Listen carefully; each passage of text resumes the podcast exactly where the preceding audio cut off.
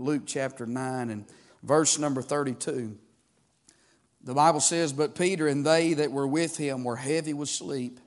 And when they were awake, they saw his glory and the two men that stood with him.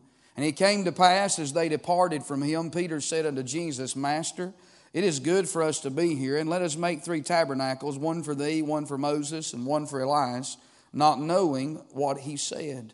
Father, I pray tonight in Jesus' name Lord, that you'd grant us liberty. I pray you'd give us the message that you have laid on our heart. Help us to be obedient to you, and may we preach the Word of God uh, without the fear and favor of man, but may we preach it with compassion in our soul tonight. Speak to every heart. God, do what we stand in need of, and may you be glorified. In Jesus' name we do pray. Amen. You can be seated tonight. I preached this morning on, the, on this subject on praying in the glory. And certainly we need to pray in the glory. And uh, I was praying this afternoon, and God said, Go right back to that text. And I want to pick up uh, in this text where we left off this morning. And I want to preach on this subject on participating in the glory. Amen. Uh, it's one thing to pray in the glory, but we ought to also participate in the glory. Now, what we see in this text here, as we said this morning, Jesus takes the disciples up on the Mount of Transfiguration, and the Bible says in verse number 28 that he went up into a mountain. The latter part of that verse, he went up into a mountain to pray. And as he prayed, the Bible says that his countenance was altered and that his uh, raiment was white and was, uh, uh, was glistering. And so Jesus prays in the glory of God. And I want to say, as I mentioned this morning, you'll never have the glory of God until you first spend the uh, time in prayer with God. But want to, I want to draw your attention tonight, not so much to Jesus, but I want to draw your attention to the disciples. Amen? Because what happens in this text is that Jesus prays in the glory, and then the disciples become the beneficiaries of that glory. They get the privilege and the opportunity to participate in the glory of God that is on that mountain. I want to stop and say there was nothing special about the disciples. Isn't that right? I mean, they was subject to like passions as we are. They was ordinary men, but God, in His mercy and in His grace, allowed ordinary men to experience the glory of God at first hand. And can I say that's what God does to us tonight? Amen.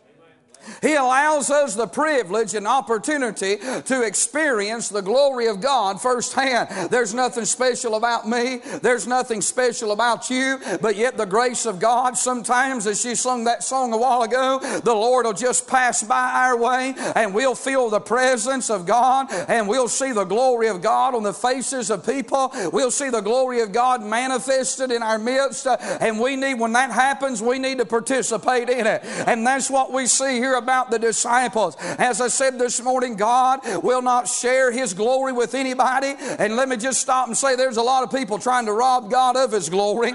A lot of people, ministry is about them, church is about them. But God shows up when church, the emphasis gets off of us and He gets on the Lord. Amen. I don't want nobody to see me, I just want them to see Jesus. Isn't that right? And friend, that's what this text and that's what this mountaintop experience is all about. It's not about seeing Moses. Moses. It's not about seeing Elias, and we'll see that later on in the text, uh, but it's all about seeing one person, and that is the Lord Jesus Christ. And brother, that's what worship is. It's when we get our eyes off ourselves, we get our eyes off of others, uh, we get our eyes off this world and off of our problems, and we fix our eyes on the one who is worthy of it all, the Lord Jesus Christ. In this text tonight, I want you to notice that in verse number 32, I see that the disciples are surrounded by this glory. The Bible says here in verse 32, but Peter and they that were with him. Now notice Jesus is in all his glory.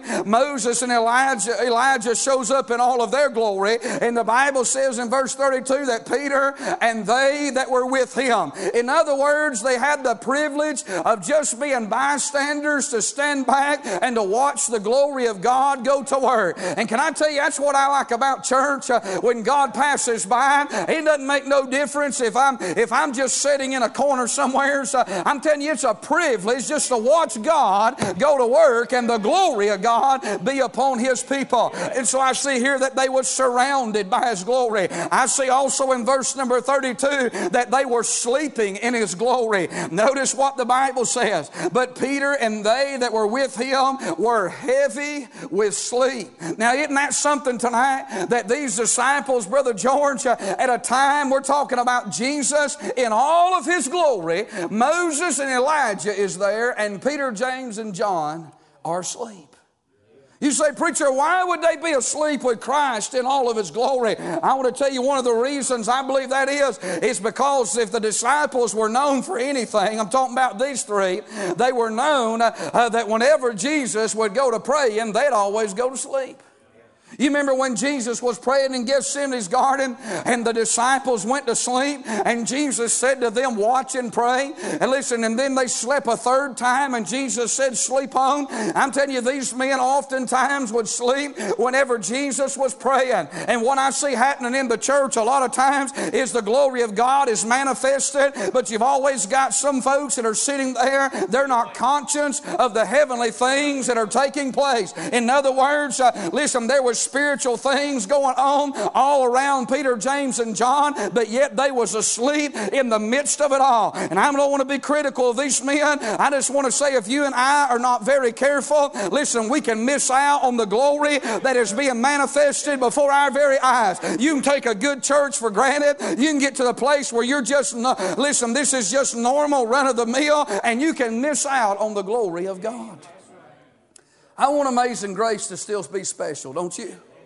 I want the songs that we sing in the choir. I want when brother so and so gets up and testifies. I, I still want it to be real and, and thrill my heart. Sin, when it gets in your life, listen, it will put you to sleep spiritually. You'll become numb to the things of God. You won't even realize that you're no longer being stirred and you're no longer being challenged. You're no longer being moved uh, by what's taking place around you. It's almost like spiritually. You slip into a coma, and my friend, you become unconscious to what God is doing. You no longer use the altar. You no longer get thrilled about the house of God. You lose your fervency. You lose your, your desire, uh, my friend, to give God more. You become cold and in complacent and you just sit there and warm a pew and just go through the mechanics of worship. Oh, you still have a good church. Uh, you're still faithful week in and week out, but the fire is not lit and the fire is not burning in your soul no more. You can pass it off by saying, I do good works uh, and boy, I do this and I do that and I'm faithful to my church. Uh, all that stuff is commendable. But I want to remind you that Jesus said in Ephesians chapter 2 to the church of Ephesus, He commended them for their works and their labor and their patience and how they couldn't bear uh, them that bore false witness. Uh, my friend, how that they would not bear them which was evil. And the Bible says that they had labored for even His name's sake and had not fainted. But nevertheless, He said, I have somewhat against thee that you've left your first love. Friend, here's a church that's laboring for the very name of Jesus, but they're doing it all without any fire in their soul.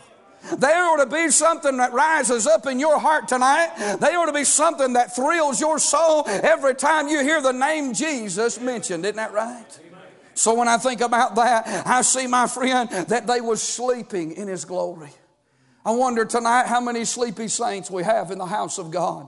Not only do I see that they were sleeping in His glory, but the Bible says in verse number 32 that they were startled by His glory. The Bible says that when they were awake, in other words, they didn't wake up on their own, but the glory of God woke them up. That's what we need to happen tonight. We need a glory of God to wake us up. Boy, I'm telling you, I see Peter, James, and John, they're fast asleep while Jesus is praying, but the next thing that wakes them up is the Shekinah glory of God. To their surprise, they don't know if they're in heaven or on earth. They see Jesus, they see Moses, and they see Elijah. But friend, listen, I know the glory of God may amaze every one of us us, but I don't want it to startle me. Amen. In other words, I don't want it to catch me off guard. I don't want to go to church uh, and when somebody shouts or testifies, uh, listen, I don't want to get to the place uh, where I reject that or where I no longer want to be around that. Friend, I want to be in a church where there's some fire. Amen.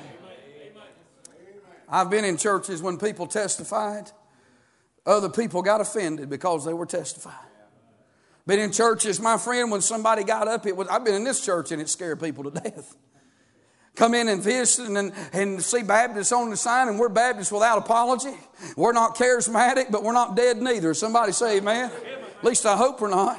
And they'll come in and boy, it'll get cranked up. Sometime God will start moving and they'll look around and think, man, I thought this was a Baptist church. No, what it is, the average Baptist church today is dead. But this book is alive. The Spirit living inside of us, if we're saved, is alive. Amen. God is not dead. And we shouldn't be dead. When we go to church, we ought to go to church with a purpose to say amen, to raise our hand, to worship God. We ought to get in, not get out. Friend, we ought to get in the service and give it all we got and give God all we got because God deserves nothing less than our best. Uh, and that's not just here and there. I appreciate good testimonies. And hey, I thank God for people that testified tonight. I love testimonies. I think you ought to have testimonies every single time you go to church. Uh, uh, but if that's the only time you get excited, friend, you need, you need to get, uh, you need revival tonight yourself. Uh, uh, brother, I'm telling you, listen, this is a group effort tonight. And we're to worship God, not because we're worthy, but because He's worthy. Amen. Amen. I'm saying I don't want to be startled by His glory. I see they were startled by His glory. But then in verse 32, uh, the Bible tells us that they were seeing His glory. It emphasizes that. As the Word of God says, and when they were awake, notice this, they saw His glory. I'm telling you, listen, they were privileged tonight to be able to look and to see Jesus in all of His glory. And this glory that they saw tonight was both holy and it was heavenly. Amen. You see, this is something we cannot compromise on. You cannot have the glory of God without holiness. There is positional holiness and there is progressive sanctification. What that means is when you get saved, positionally, you can never be holy enough. All of our righteousness, the Bible says, is filthy rags. When it comes to salvation, God had to wash us in His blood, seal us with His Holy Spirit, and impute the righteousness of Christ to our account because man within himself, no matter how many works he keeps, no matter how many lists, or no matter how many laws he holds, uh, he can never be holy within himself. And God knew that. So that's why Jesus came. If you're here tonight and you say, Why did it take a sacrifice? Why did it take a human life? Why did it take God? God shedding His blood. Why does the Bible say without the shedding of blood, there's no remission of sin? The simple answer to that question tonight is this because man could not save himself. Man is not holy enough. Man is not righteous enough. Man could never pull himself up by his own bootstraps. Uh, so it took a holy God, it took a righteous God coming, my friend, in humanity, being born of a woman, but yet having the blood of God in his veins. Uh, it took him him coming to this earth as a man, but yet as God and bearing the reproach uh, and the sin of every man, woman, boy, and girl, and pouring out his life's blood. And when that blood was shed, my friend, it was shed for every guilty sinner that would ever trod this earth. It was shed for every guilty sin that would ever be committed, and it becomes a covering uh, for our unrighteousness. Uh, and the covering of that blood tonight makes you and I righteous in the eyes of God. And without the blood, oh, I say without the blood tonight, without the blood, there'd be absolutely no hope. But when God looks down, He looks on the altar, He looks on the mercy seat, He sees the blood of His own darling Son, and it covers you and I from our sin tonight. And thank God when He sees me, He don't see me as I really am. He sees the blood of Jesus. He sees the blood has been applied. That's why he told that death angel, or why he told the children of Israel, that when the death angel comes by, if the blood was put on the doorpost, uh, when the death angel come by, when he sees the blood, he said he'll pass over you. I'm going to tell you the day that God saved you. You know what the Holy Ghost did? He put the blood on the doorposts of your heart. And now when God sees us, he don't see us as we are. He passes by because the blood blood has been applied. Amen. That's positional tonight. But there's another side to holiness that men don't preach much anymore, and it's progressive sanctification. And I want to highlight the word progressive, meaning that whenever you get saved, it doesn't happen overnight. Somebody say amen. There's a growth process, and by the way, you never arrive. You're going to have to progress in sanctification to the graveyard. And we're still going to come up short. We're going to keep progressing and growing in that sanctification, growing in that holiness, uh, but we're never going to reach perfection down here. But thank God when we draw our last breath, we will have done all that we could have done. And what we come up short with, thank God He's going to fix it on the other side. He's going to give us a brand new body. He's going to give us a brand new hope. I'm telling you, friend, we're two thirds saved right now. What I mean by that, He saved our soul, He saved our spirit, but this old body has not been eradicated. But thank God, whenever this tent has folded, when this old tabernacle's been dissolved, uh, we'll wake up in His likeness, uh, we'll wake up in His glory, uh, and thank God, we'll be, my friend, for the first time, we'll be complete in Him. Hallelujah. What a joy that's going to be, ain't it? But until then, you know what he tells us to do? Live a clean life. 2 Corinthians 7 and verse number 1. The Bible says, you can mark this verse down, 2 Corinthians 7 and verse 1 7, having therefore these promises, dearly beloved. What are those promises? In 1 Corinthians chapter numbers or 2 Corinthians chapter 6, he said, Come out from among them and be ye separate, saith the Lord. That's God that said that, isn't it? That's not what the preacher says. It's not what the church says. It's what the Bible, it's what the Lord said. Come out from among them. Now, who is them? That's this world. Amen. Come out from among them and be you separate, saith the Lord, and touch not the unclean thing. And he said, I will be a father unto you, and you shall be my sons and daughters, saith the Lord Almighty. What is God saying in that text? He's not saying that if you'll come out from the world, you can be saved. No. We get saved out of this world, don't we? And Paul's not writing to sinners, he's writing to saints. Paul says to them in that text, he said, If you'll come away from this world, he said, I will receive you and I will be a father unto you, and you shall be my sons and daughters, saith the Lord Almighty. He's not talking about relationship, he's talking about fellowship. You see, tonight my dad lives an hour away. And we're related. It doesn't matter if we live an hour away or if I live on the other side of the world. But if I want a fellowship with Him, I've got to leave where I'm at and go to where He is. And if I leave where I'm at and go where He is, guess what? He'll receive me. Isn't that right? Hey, I, I, can, I, can, I can go to that house tonight and he'll open the door and he'll receive me. And he'll be a father to me, meaning he'll sit down and he'll talk to me as a father talks to his son. And I'll talk to him. And listen, we'll have our fellow, we'll have fellowship. You know why? Because I left the spot that I was in. And that's what God is saying. He said, having therefore this, these promises, dearly beloved, if you'll come away from this world and then come to God, he said, having therefore these promises, dearly beloved, let us cleanse ourselves from all filthiness, notice this, of the flesh and of the spirit, perfecting holiness in the fear of God. Now, you don't hear that preached a lot nowadays uh, because people want you to think that you can just be saved and float along life and just have all the blessings of God you want. Listen, you can be saved, but if you're going to have the blessings of God, you're going to have to cleanse yourself.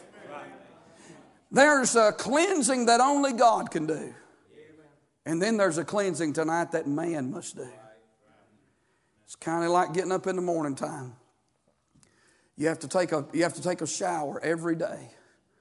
And uh, that responsibility, unless you're, unless, I'm not talking about an infant tonight, but every teenager, every adult, even every young child has the responsibility of cleansing themselves. When I was growing up, I remember my mom would always say, Be sure and wash behind your ears and be sure and use soap. Y'all remember those days? You don't have to tell girls that, but you ought, for some reason, you got to tell boys that when they hit puberty. They, they just think soap is something they're scared to death of. And if, I, if me and my brother come out of the shower, sometimes she'd walk by and she'd smell, see if she could smell that ivory soap on you. Isn't that right? You know what she taught us? We have our own, we have a responsibility to be clean. Sometimes you don't even have to do anything. You don't, you, you don't have to get out and sweat. You don't have to work a 10 acre field to, to get dirty. You know that. You don't even have to break a sweat. If you just sit there long enough, guess what? You'll need a bath. Somebody say amen. You know you can sit right where you're at. If you sit there long enough, I promise you, you're going to go stinking after a while. You know why that is? Because that old flesh that you're living in, it's rotten, friend. It's corrupt. It has to be clean. And it's not just true physically, but it's true spiritually. Hey, I wonder how long has it been since you've had a spiritual bath? How long has it been since you've been made clean in the Word of God? That's why we read the Bible every day. That's why we spend time in prayer because the Word of God cleanses our mind and prayer cleanses our soul. And what He's saying is that if you'll come out from this world and be separate, God said, listen, if you'll cleanse yourself, you can have this promise of fellowship. In other words, if you want to see the glory of God, then, my friend, tonight you have got to cleanse yourself. And then I see them sharing His glory. The Bible tells us that there were two men that stood with him Moses and Elijah. It wasn't just Peter, James, and John in this glory, but there was others. I love to share the glory of God. I see in this text tonight that as Peter begins to speak in verse number 32, I want you to notice that he begins to participate in the glory of God. In verse 32, I see that as he participates, uh, they just something wrong. Peter, he bless his heart, he tries to do what's right. And I want to say I can identify. There's times I've tried to do what's right, but I've come up short. Here's a text where Peter comes up short. I'm talking about participating in the glory. I'm not talking about, I'm talking about just not sitting in church, but being involved. I'm talking about doing more than just existing. If you just exist, you'll backslide on God. Peter, as he was participating in this glory, he should have paid more attention to the saints that were with him in glory. The Bible said in verse number 32, notice this, but Peter and they that were with him were asleep. Verse 33, and it came to pass that as they departed from him, Peter is not by himself. He's about to say something, but I think Peter would have done well to just look at James and John and see what they was doing. You know, there's a time to say something and there's a time to be silent. Sometimes it would do as well to look at older saints and learn from them. Amen. Sometimes in church, if you have been saved a, a, little length of time, if you're not careful as you begin to grow and God begins to do something in your life, you'll think you're a super saint. That's been the word of the day, it seems like. You know what I'm talking about? You know, a good way to find out how spiritually mature you are tonight is think how many years have you been saved and living for God? That's about how much you are in Christ. I've been saved 28 years, so I've not even reached the prime yet of being of, of, of serving God. And in that 28 years, I should calculate if I've been saved 28 years, then I need to deduct all the time that I, that I didn't spend uh, pursuing God like I should have. And oh, Lord, where does that put us at? See, if you've been saved 10 years, take off the years you didn't read your Bible and pray. Amen. Take off the time you didn't listen to the preaching. Well, that number is getting a little bit smaller, ain't it? You know why that's good for us tonight? Because it reminds us we're not as strong as we think we are. We're not as spiritually tall, and this pastor included, as what we think we are. It brings us to the point of reality of realizing that, hey, there's people beyond me that I can learn from, and that I should look at how they conduct their lives. If you've been saved over 40 years, would you stand up for just a moment? If you've been saved over 40 years, I want you to look at this tonight. Most of these people standing here tonight don't say very much in church. But there's a lot to be learned from them, isn't it? Here's the backbone, and I'm not minimizing anybody else, but here's the backbone of the church tonight. It's in backlogs. Even as the pastor tonight, these people are my elders. Amen. You can be seated tonight. They've got something that we lack. It's not book learning, although they're probably smarter than most of us. But you know what they have that you can't get out of a book? It's experience. They've lived life and they've lived for God and they they're further down the road than what we are tonight. I think that brings us into reality to where we stand with God. Peter, if only Peter would have looked at those. I mean, we're talking about Moses and Elias is standing there. Let me ask you a question. If you was on Transfiguration and Jesus is in his Shekinah glory and standing on one side of him is Moses, that Old Testament patriarch, been 1,500 years since he stepped foot on earth, led the children of Israel through the wilderness, across the Red Sea, through the wilderness. I mean, I'm talking about, put, listen, drew water out of a rock and uh, we could just get, got the Ten Commandments. I'm talking about been with, on the mountain with God for 40. I'm talking about for 40 days. And on the other side of Jesus, there's Elijah who performed performed eight miracles, had the power of God, and listen, whose predecessor was Elisha, and listen, uh, laid his mantle on him who performed 16 miracles. I'm talking about on one side is Moses, on the other side is Elijah, and he's been gone for about 900 years. Uh, they've been in heaven that long, and they just show up on that mountaintop. And then Peter wants to talk. Lord, I got something I want to say. I don't know about you, but I believe I'd take about three steps back and be quiet. I, maybe y'all don't know what I'm saying tonight, but I'm telling you, I get around older men of God and older saints of God. There's a level of respect and there's a, a level of response. It just makes me want to be quiet sometimes and listen to what they have to say.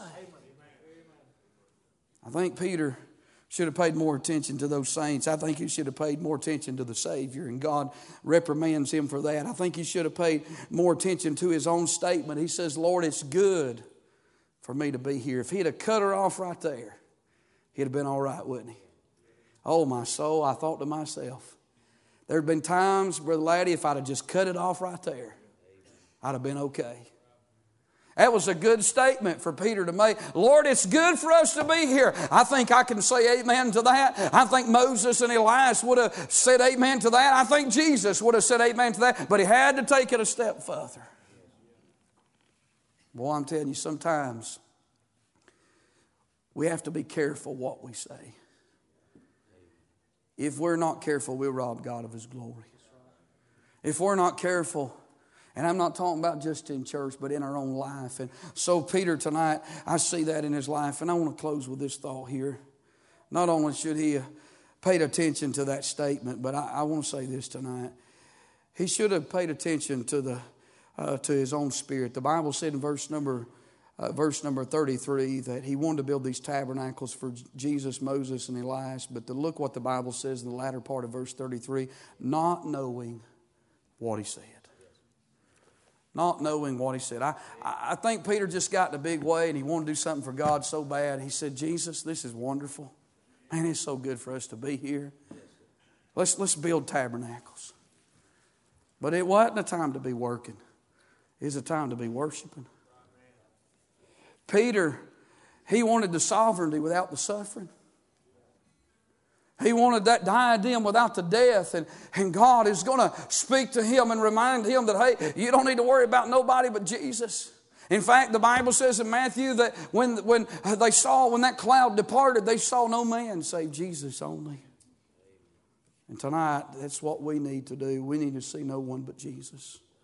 We need revival tonight. We need, we need God to stir in our hearts and our lives. We need God to stir in our church, our, our nation certainly needs revival, but more than our nation, right here, right now, tonight, in this place, we that are here, we need revival. We don't need to worry about the country tonight. We need to worry about the pew we're sitting on, the pulpit that I'm standing behind tonight. We need revival. We need to move closer to God. We, we need something that'll last when the lights are turned out tonight, that'll go home with us, that'll come back with us Wednesday night and weeks to follow. We need to move up closer to God. I was talking to Brother Sean earlier this morning. We was just talking about this very thing. How that just one person can hold the key to the entire service by their obedience to God.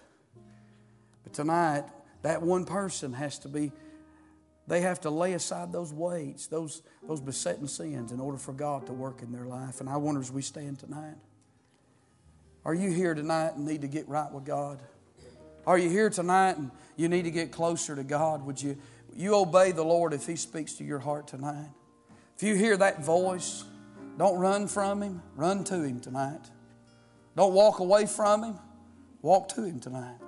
If He's troubled your heart and if He's dealing with your soul about something or someone in your life, would you do what God would have you to do tonight? Oh, we need revival. We need, we need God to, to stir in our midst once again tonight. And as Brother Blake sings, you mind the Lord tonight if He speaks to your heart. Have thine own way. Yes.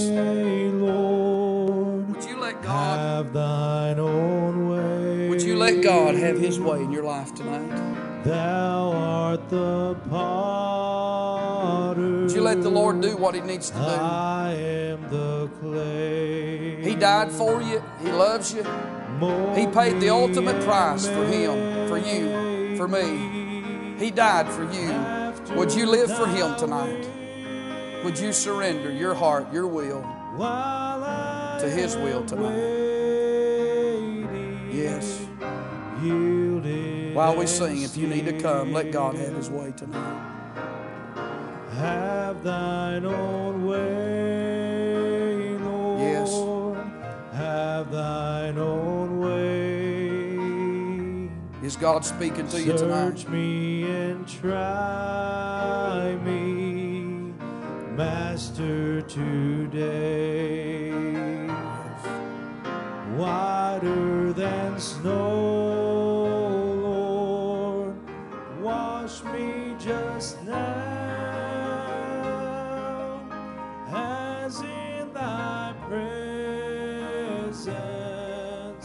humbly I. Hey, listen, look at before we sing this last verse tonight. Don't let anything hold you back. If if there's something tonight you need to put on this altar and you need to business you need to do with God, don't let anything hinder you tonight. Amen. Come tonight. Humble yourself. Let God help you while we sing this verse. Others are praying. This altar's still open. Don't let anything hold you back from being closer to God tonight. If He's spoken to you eh, specifically, and you know that, be obedient to Him while we sing. Have thine own way,